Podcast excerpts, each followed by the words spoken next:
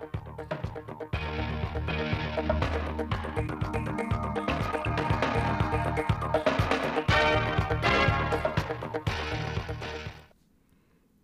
quý vị và các bạn đến với bản tin thời sự 16 giờ ngày 27 tháng 12 của Đài Phát thanh Truyền hình Thanh Hóa. Chương trình được thực hiện trực tiếp trên sóng FM tần số 92,3 MHz. Hiện nay, Thanh Hóa có 189 doanh nghiệp xuất khẩu đến 53 thị trường với 55 chủng loại hàng hóa. Vài năm trở lại đây, xuất khẩu Thanh Hóa ghi nhận con số dao động hơn 5 tỷ đô la Mỹ.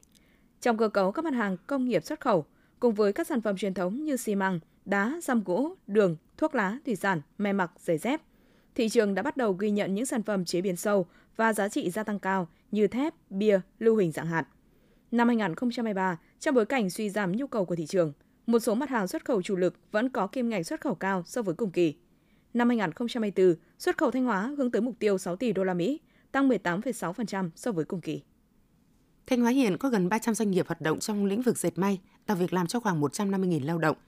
Năm 2023, các doanh nghiệp dệt may Thanh Hóa đã sản xuất đạt hơn 508 triệu sản phẩm, tăng 3,4% so với cùng kỳ.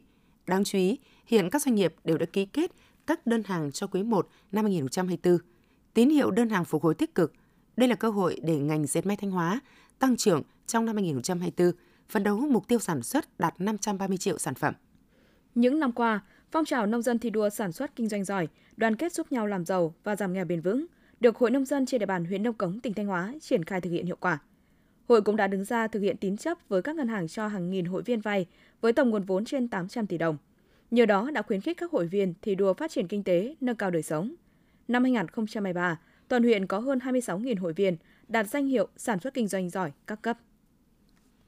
Toàn dân, toàn xã hội tham gia phòng chống dịch bệnh là chủ đề của Ngày Quốc tế phòng chống dịch bệnh 27 tháng 12 năm 2023 nhằm nâng cao ý thức phòng chống dịch bệnh cho người dân và cộng đồng, tăng cường sự tham gia của chính quyền và xã hội trong việc chủ động, sẵn sàng phòng chống dịch bệnh. Để hưởng ứng Ngày Thế giới phòng chống dịch bệnh năm nay, ngành y tế Thanh Hóa đã có kế hoạch cụ thể để sẵn sàng ứng phó với những tình huống mới. Ngày Quốc tế phòng chống dịch bệnh năm nay được ngành y tế tổ chức thực hiện với mục đích nâng cao ý thức phòng chống dịch bệnh của người dân và cộng đồng, tăng cường sự tham gia của chính quyền và xã hội trong việc chủ động, sẵn sàng phòng chống dịch bệnh. Thanh Hóa hiện có hơn 2.000 trường học ở các cấp học, nhưng chỉ có gần 100 trường có cán bộ y tế. Còn lại đều là cán bộ kiêm nhiệm do vị trí y tế học đường chỉ nằm trong nhóm danh mục hỗ trợ phục vụ. Theo các nhà trường, vị trí y tế học đường phải là chuyên môn đặc thù trong định biên của nhà trường, thì họ mới thực hiện tốt nhiệm vụ và tham mưu tốt về phòng chống dịch bệnh trong nhà trường. Mới đây, Bộ Giáo dục và Đào tạo đã có công văn gửi Bộ Nội vụ xem xét, bổ sung, điều chỉnh danh mục vị trí việc làm đối với viên chức y tế học đường từ nhóm danh mục hỗ trợ phục vụ sang nhóm vị trí việc làm chuyên môn dùng chung trong các cơ sở giáo dục. Đây là tiền đề cho sự đổi mới trong công tác y tế học đường, hướng đến mục tiêu duy trì, đẩy mạnh hoạt động giáo dục, chăm sóc, bảo vệ và quản lý sức khỏe trẻ em, học sinh trong các cơ sở giáo dục, nhằm đảm bảo sự phát triển toàn diện về thể chất, tinh thần cho các em.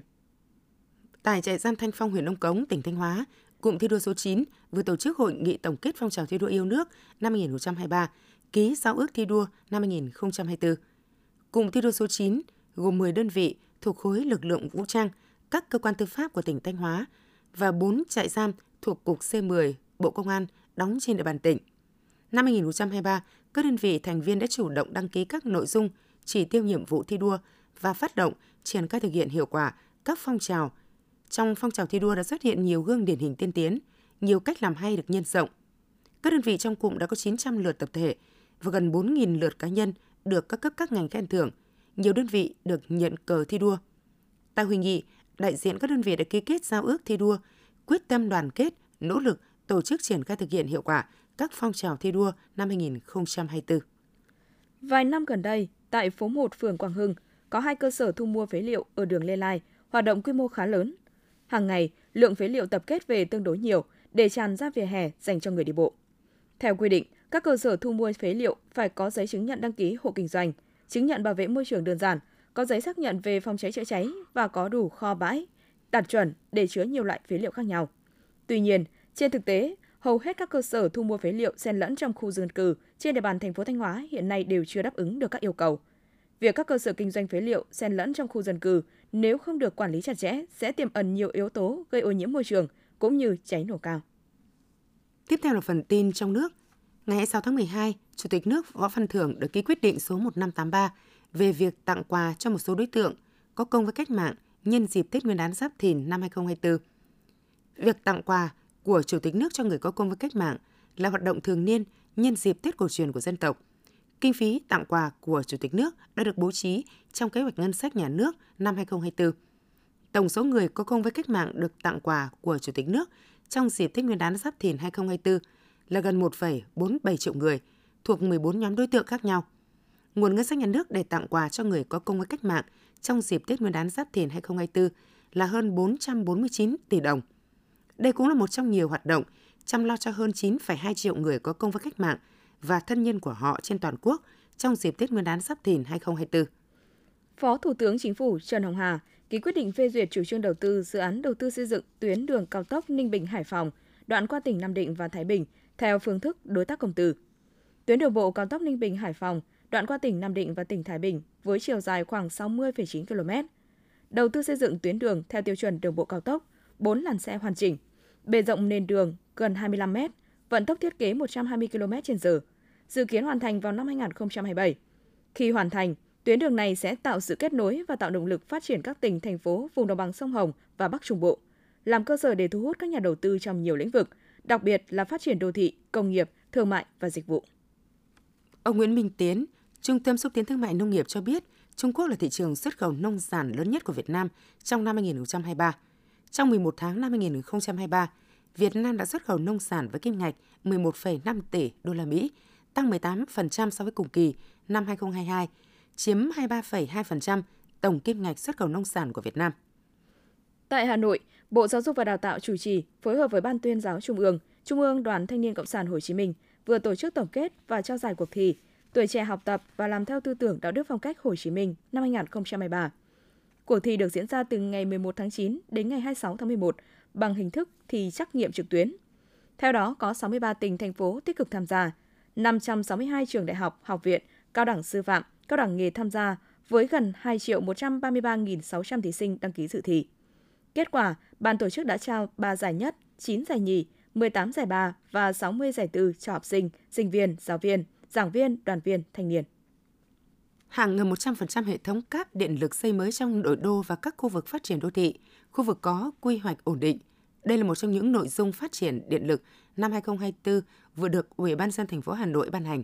Theo kế hoạch, thành phố cũng sẽ nghiên cứu các giải pháp triển khai hạ ngầm cáp viễn thông điện lực hiện hữu tại 300 tuyến phố cũ thuộc các quận, kết hợp chỉnh trang cải tạo đường phố theo cơ chế phù hợp bằng các nguồn vốn hợp pháp. Trong năm tới, Hà Nội cũng bảo đảm cấp điện liên tục ổn định cho 100% khu cụm công nghiệp, các địa bàn sản xuất kinh doanh, không để đứt gãy chuỗi sản xuất do thiếu điện. Hà Nội sẽ tổ chức 83 chợ hoa dịp Tết Nguyên đán Giáp Thìn năm 2024 để đáp ứng nhu cầu mua sắm, vui chơi, đón Tết của người dân thủ đô.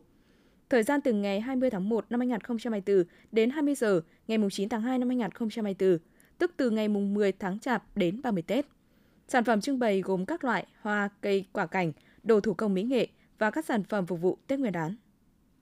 Sáng 27 tháng 12, trong lúc dạo chơi tại khu vực bãi biển Mũi Lò Vôi, đoạn gần nghĩa trang Hàng Keo, huyện Côn Đảo, hai du khách, trong đó có một du khách người Thụy Điển, phát hiện một cá thể rùa biển bị mắc cạn trên bãi cát.